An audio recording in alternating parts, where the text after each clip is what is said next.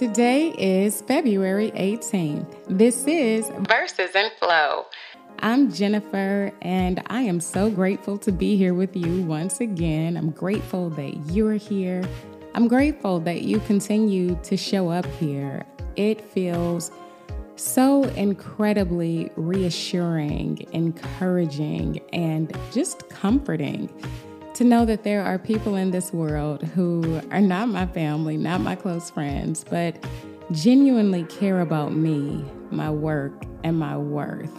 Like, I really do feel like I belong here, you belong here, and we belong together. And I am just deeply thankful. And I just want you all to know that I never take it for granted. The fact that, number one, God is watching and God is listening, but also that you're here and you're listening and that you are coming back each day because you feel like you're getting value out of this. And so, again, I am just, I'm thankful you're here. Let's get into it. Let's get into it. Let's do it. Leviticus chapter 6, verse 1 through chapter 7, verse 27, New King James Version. Laws about the burnt offering, the grain offering, and the sin offering. And the Lord spoke to Moses, saying, If a person sins and commits a trespass against the Lord by lying to his neighbor about what was delivered to him for safekeeping, or about a pledge, or about a robbery, or if he has extorted from his neighbor, or if he has found what was lost and lies concerning it and swears falsely.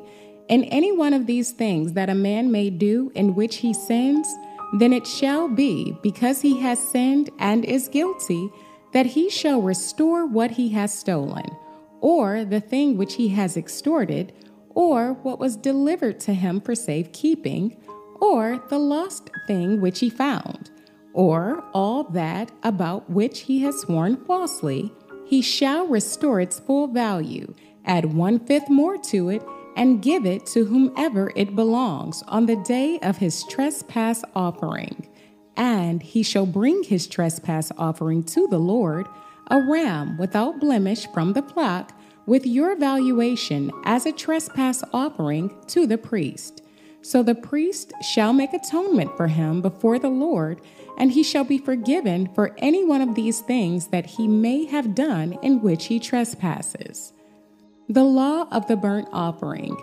Then the Lord spoke to Moses, saying, Command Aaron and his sons, saying, This is the law of the burnt offering. The burnt offering shall be on the hearth upon the altar all night long until morning, and the fire of the altar shall be kept burning on it. And the priest shall put on his linen garment, and his linen trousers he shall put on his body, and take up the ashes of the burnt offering, which the fire has consumed on the altar, and he shall put them beside the altar. Then he shall take off his garments, put on other garments, and carry the ashes outside the camp to a clean place. And the fire on the altar shall be kept burning on it, it shall not be put out. And the priest shall burn wood on it every morning, and lay the burnt offering in order on it, and he shall burn on it the fat of the peace offerings. A fire shall always be burning on the altar, it shall never go out. The law of the grain offering. This is the law of the grain offering. The sons of Aaron shall offer it on the altar before the Lord. He shall take from it his handful of the fine flour of the grain offering, with its oil and all the frankincense which is on the grain offering, and shall burn it on the altar for a sweet aroma as a memorial to the Lord. And the remainder of it Aaron and his sons shall eat. With unleavened bread it shall be eaten in a holy place.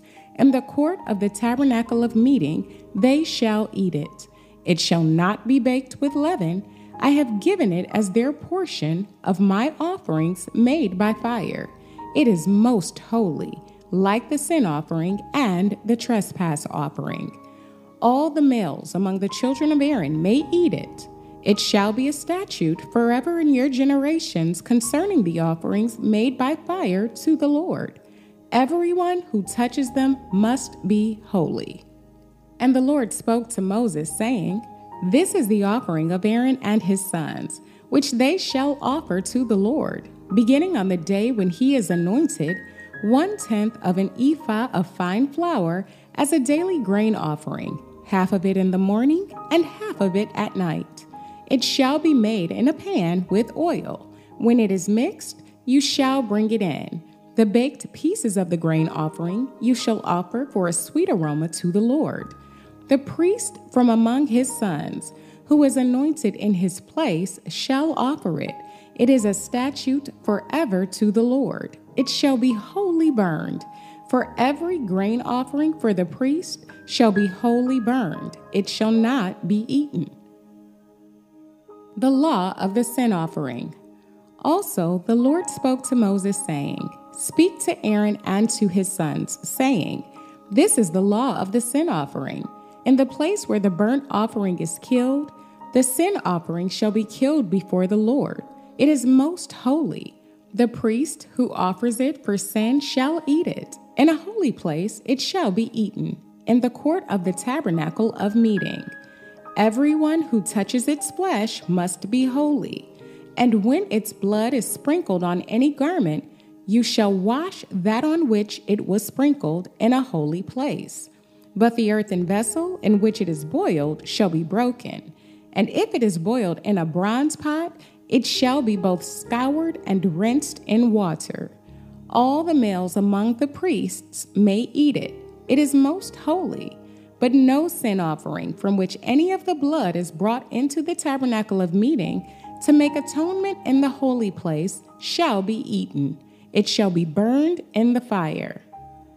The law of the trespass offering. Likewise, this is the law of the trespass offering. It is most holy.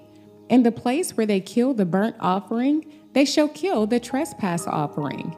And its blood he shall sprinkle all around on the altar, and he shall offer from it all its fat, the fat tail and the fat that covers the entrails the two kidneys and the fat that is on them by the flanks, and the fatty lobe attached to the liver above the kidneys he shall remove.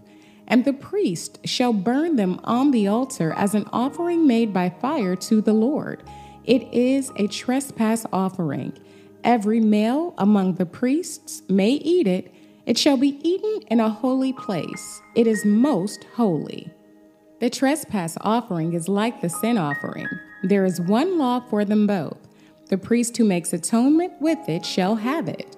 And the priest who offers anyone's burnt offering, that priest shall have for himself the skin of the burnt offering which he has offered. Also, every grain offering that is baked in the oven and all that is prepared in the covered pan or in a pan shall be the priest's who offers it. Every grain offering, whether mixed with oil or dry, shall belong to all the sons of Aaron, to one as much as the other. The law of peace offerings. This is the law of the sacrifice of peace offerings, which he shall offer to the Lord.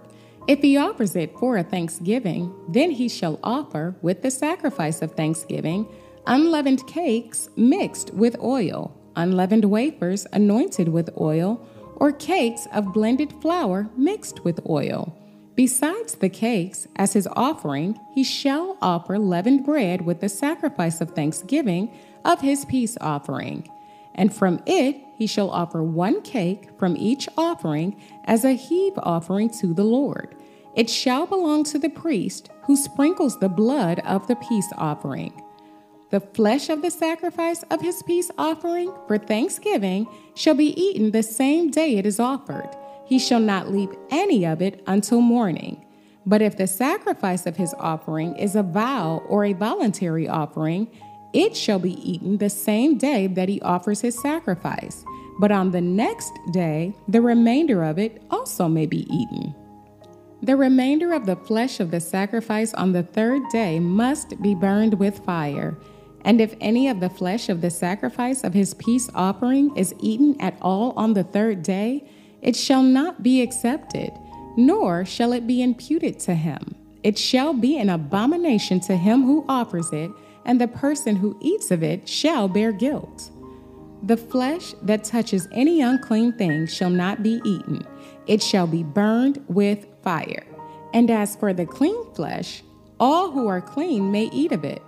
But the person who eats the flesh of the sacrifice of the peace offering that belongs to the Lord, while he is unclean, that person shall be cut off from his people. Moreover, the person who touches any unclean thing, such as human uncleanness, an unclean animal, or any abominable unclean thing, and who eats the flesh of the sacrifice of the peace offering that belongs to the Lord, that person shall be cut off from his people. Fat and blood may not be eaten. And the Lord spoke to Moses, saying, Speak to the children of Israel, saying, You shall not eat any fat of ox or sheep or goat, and the fat of an animal that dies naturally, and the fat of what is torn by wild beasts may be used in any other way, but you shall by no means eat it.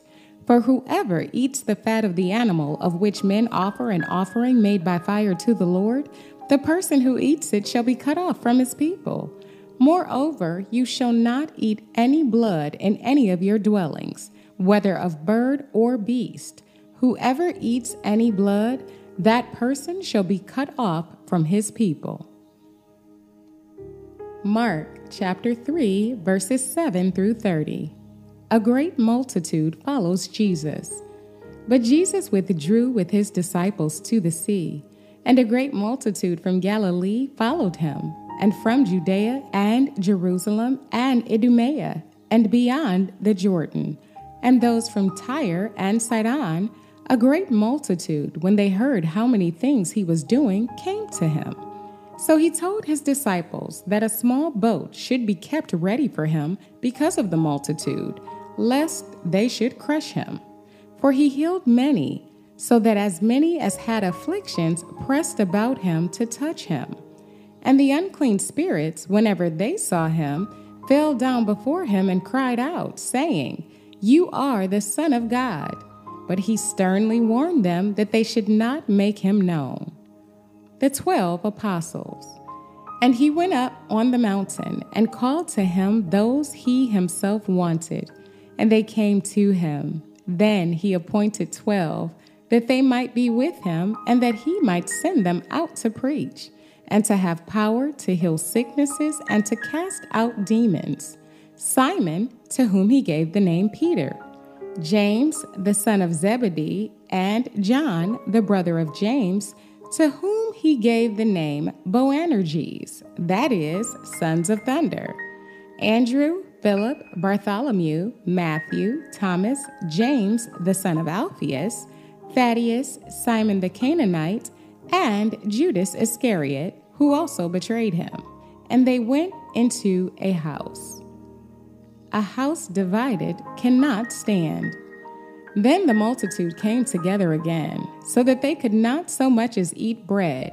But when his own people heard about this, they went out to lay hold of him, for they said, He is out of his mind. And the scribes who came down from Jerusalem said, He has Beelzebub and by the ruler of the demons, he casts out demons. So he called them to himself and said to them in parables, How can Satan cast out Satan? If a kingdom is divided against itself, that kingdom cannot stand. And if a house is divided against itself, that house cannot stand. And if Satan has risen up against himself and is divided, he cannot stand, but has an end. No one can enter a strong man's house and plunder his goods unless he first binds the strong man, and then he will plunder his house. The unpardonable sin. Assuredly, I say to you, all sins will be forgiven the sons of men, and whatever blasphemies they may utter. But he who blasphemes against the Holy Spirit never has forgiveness but is subject to eternal condemnation because they said he has an unclean spirit. Psalm 37, verses 1 through 11. The heritage of the righteous and the calamity of the wicked. A psalm of David. Do not fret because of evildoers, nor be envious of the workers of iniquity, for they shall soon be cut down like the grass, and wither as the green herb. Trust in the Lord and do good. Dwell in the land and feed on his faithfulness. Delight yourself also in the Lord, and he shall give you the desires of your heart. Commit your way to the Lord, trust also in him and he shall bring it to pass. He shall bring forth your righteousness as the light, and your justice as the noonday. Rest in the Lord and wait patiently for him. Do not fret because of him who prospers in his way, because of the man who brings wicked schemes to pass. Cease from anger and forsake wrath. Do not fret, it only causes harm. For evildoers shall be cut off but those who wait on the Lord, they shall inherit the earth. For yet a little while, and the wicked shall be no more. Indeed, you will look carefully for his place, but it shall be no more. But the meek shall inherit the earth, and shall delight themselves in the abundance of peace. Proverbs chapter 10, verses 3 and 4. The Lord will not allow the righteous soul to famish, but he casts away the desire of the wicked. He who has a slack hand becomes poor, but the hand of the diligent makes rich. So, today I want to talk about what we read from the Psalter. Psalter is another way of referring to the collection of Psalms. Since we've started, other than an overview, I don't think I've ever commented on the Psalms. So now that we are versed in the reasons for the Levitical law and what its implications are for us today, and we're crisscrossing already covered territory in Mark's biography of Jesus, we can start delving into some of these Psalms and Proverbs. Let's go back to the beginning of Psalms, Book 1. Remember, Psalms is a book of poetry that is divided into five books. In the first psalm of Book 1, the author, who is anonymous, tells us, Oh, the joys of those who do not follow the advice of the wicked, or stand around with sinners, or join in with mockers, but they delight in the law of the Lord, meditating on it day and night. They are like trees planted along the riverbank, bearing fruit each season. Their leaves never wither, and they prosper in all they do. I think there's a major key here, but like so much of the Bible, some of the meanings are obscured. And to get it requires deeper, more thoughtful examination and connection with other biblical content. So let's see if we can analyze these ideas to uncover some truth that will add to our growing tome of spiritual knowledge and insight. First, let's look at verse 2. They delight in the law of the Lord. So there's a Levitical connection there. The word delight in the Hebrew has several related meanings, including desire, pleasure, and purpose. They desire the law of the Lord. They find pleasure in the law of the Lord. They find purpose in the law of the Lord. They, according to the text, are those who are blessed with a heightened state of joy and happiness because they've experienced very favorable circumstances, often resulting from the kind acts of God. Okay, that's good, but let's keep going. The Hebrew spelling of the word law there also has several meanings, including the Torah. We know the Torah is the first five books of the Bible. It also refers to the Mosaic laws, God's instructions, and more generally, teaching and instruction. One more Hebrew word, meditate, to utter a sound, the act of thoughtful deliberation with the implication of speaking to oneself. Okay, so now let's see if we can put this all together. Oh, the joys of those who do not follow the advice of the wicked, or stand around with sinners, or join in with mockers, but they delight in the law of the Lord, meditating on it day and night. The psalmist is telling us that there are four ways to live our lives, and that we should choose one of these. We can, one, follow the advice of the wicked, which means we listen to those who are evil, those who have no moral, ethical, or spiritual integrity and have no regard for godliness. I don't know why any of us would do that, but clearly some people do. Two, stand around with sinners, which means to just go along with whatever everyone else is doing and or allow yourself to be influenced by those who define good and evil on their own terms, doing what is right in their own eyes. Wait till you guys start seeing how often we're going to see that in scripture with these children of Israel. And number three, join in with mockers. And that Hebrew word there connotes babblers. You know, those kinds of people, the ones who know everything, have an answer for everything, just want to hear themselves talk, but there's no real depth or substance when they speak. Or four, we can find our purpose, pleasure, and delight through daily and nightly meditation, which means meditating regularly and consistently. That is not just reading or hearing the word, but sitting with it, reflecting on it, saying it out loud. And if you've ever done a guided meditation where there's a mantra that you repeat throughout the meditation, this is the same idea. We should utter the scriptures, literally say them aloud, but to ourselves, the way we do with our affirmations. But unlike our affirmations, where we speak truths as we believe them to be possible, speaking directly to an outcome, habit, behavior, or mindset that we either desire or that we already possess but need to reinforce, with scriptures, we are speaking the truth as it already is sealing it in our hearts for the nourishment of our souls. Meditating on God's instructions, His teachings, His word should be a habit where we are mindfully engaged in thoughtful deliberation, a ritual of recitation to receive revelation that we practice every day for the rest of our lives. That is, if we want to be like trees planted along the riverbank, bearing fruit each season, whose leaves never wither, prospering in all we do, which is the imagery we see in verse 3. The metaphor in this part of the psalm connotes a strong, healthy person, somebody who is stable, steady, and solid. She is not easily moved in the face of adversity because her faith is deeply rooted in God. Trees planted along riverbanks are watered by the flowing current. Their leaves never wither because they are continually receiving life giving sustenance. So too is this reader and meditator of God's Word. He regularly bears fruit, which is the biblical idea of producing when it's time to produce. The Bible tells us that when we fellowship with Him daily through thoughtful deliberation on His Word and stay attuned to the Spirit, relying on Him to order our steps, not leaning to our own understanding, but taking our directions literally from Him, He will bless everything we take on. We will be prosperous, prolific, and successful in our purpose and our passions because we are in continual communion and communication with our Creator.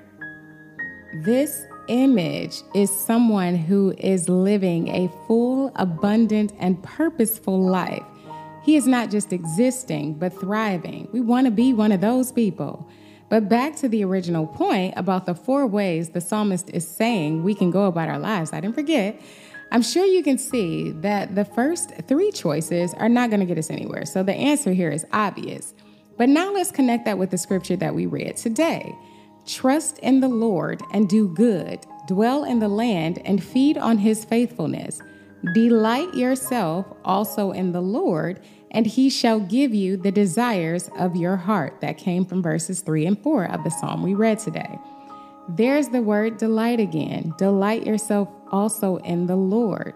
Here's what the psalmist knew about human nature, what God knows about humankind. We have desires. We want stuff. It varies from person to person and ranges from the material to the immaterial. Some of us want to travel the world whenever we want. Others of us want a home big enough to have all our kids and grandkids over at the same time and everybody has a seat. We have all kinds of requests, and they're not all spiritual, and that's okay with God.